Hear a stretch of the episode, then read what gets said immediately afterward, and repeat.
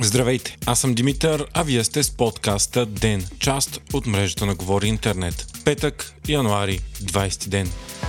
Днес БСП, ДПС, ГЕРБ и Български възход проведоха съвместни консултации относно реализирането на третия мандат. Партиите на статуквото плюс тази на Стефан Янев се договориха, че е възможно заедно да изберат правителство на България, но едва след нови избори. Срещата бе между лидерите Бойко Борисов, Мустафа Карадая и Корнелия Нинова. Борисов, който се яви в парламента за пръв път от години, обяви, че ще води вътрешни разговори с ГЕРБ за потенциално партньорство с доскоро най-големия си политически противник БСП. Според Борисов това може да стане чрез програмно правителство с конкретни задачи. До седмица партията му ще излезе с решение дали това е възможно. Той обаче бе категоричен, че подобна коалиция няма как да се случи в сегашното Народно събрание българската криптобанка Nexo постигна споразумения с регулаторните органи на САЩ във връзка с това, че е предлагала услуги без да има регистрация и лиценз за това. Впоследствие 8 американски щата започнаха съдебни производства против Nexo и забраниха дейността и на тяхна територия. Институциите в САЩ обаче не разследваха Nexo за криминални деяния, каквито са обвиненията на българската прокуратура, а за нерегламентирана дейност. Според споразумението с САЩ, Nexo ще плати общо 45 милиона долара глоби и се е съгласила да не предлага повече един един от депозитните си продукти на инвеститори в САЩ. В България пък Нексо е обвинена в пране на пари, банкова дейност без лиценз, данъчни и компютърни престъпления. На 12 януари спецслужбите влязоха в офисите, а четирима души бяха задържани за участие в организирана престъпна група. Впоследствие се разрази скандал, след като стана ясно, че големи суми пари са били дарявани от служители на Нексо към Демократична България, за което бе създадена и временна парламентарна комисия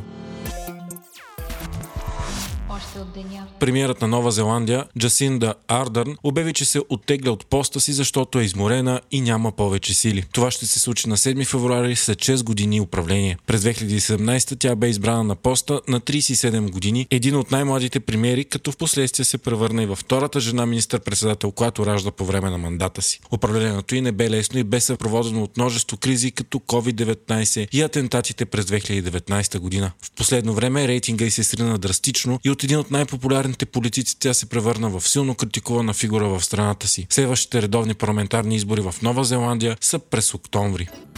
Актьорът Алек Болдуин е обвинен в непредомишлено убийство. Обвиненията са повдигнати от прокурор от щата Нью Мексико след дългомесечно разследване на инцидента по време на снимките на нискобюджетния уестърн Ръжда. Тогава Болдуин натисна спуска на сценичен пистолет, който е трябвало да има хаосни патрони, но се оказва зареден с бойни. Куршумът уби оператора Халина Хътченс. Болдуин отхвърли всякакви обвинения и каза, че зареден с истински патрони пистолет въобще не е трябвало да се появява на снимачната площадка. Сега обаче са открити нови доказателства доказателства за вината му. С повдигнати обвинения са и оръжейникът Хана Гутиерес Рид и помощник режисьора Дейвид Холс. Болдуин може да бъде осъден на до 18 месеца затвор и глоба от 5000 долара.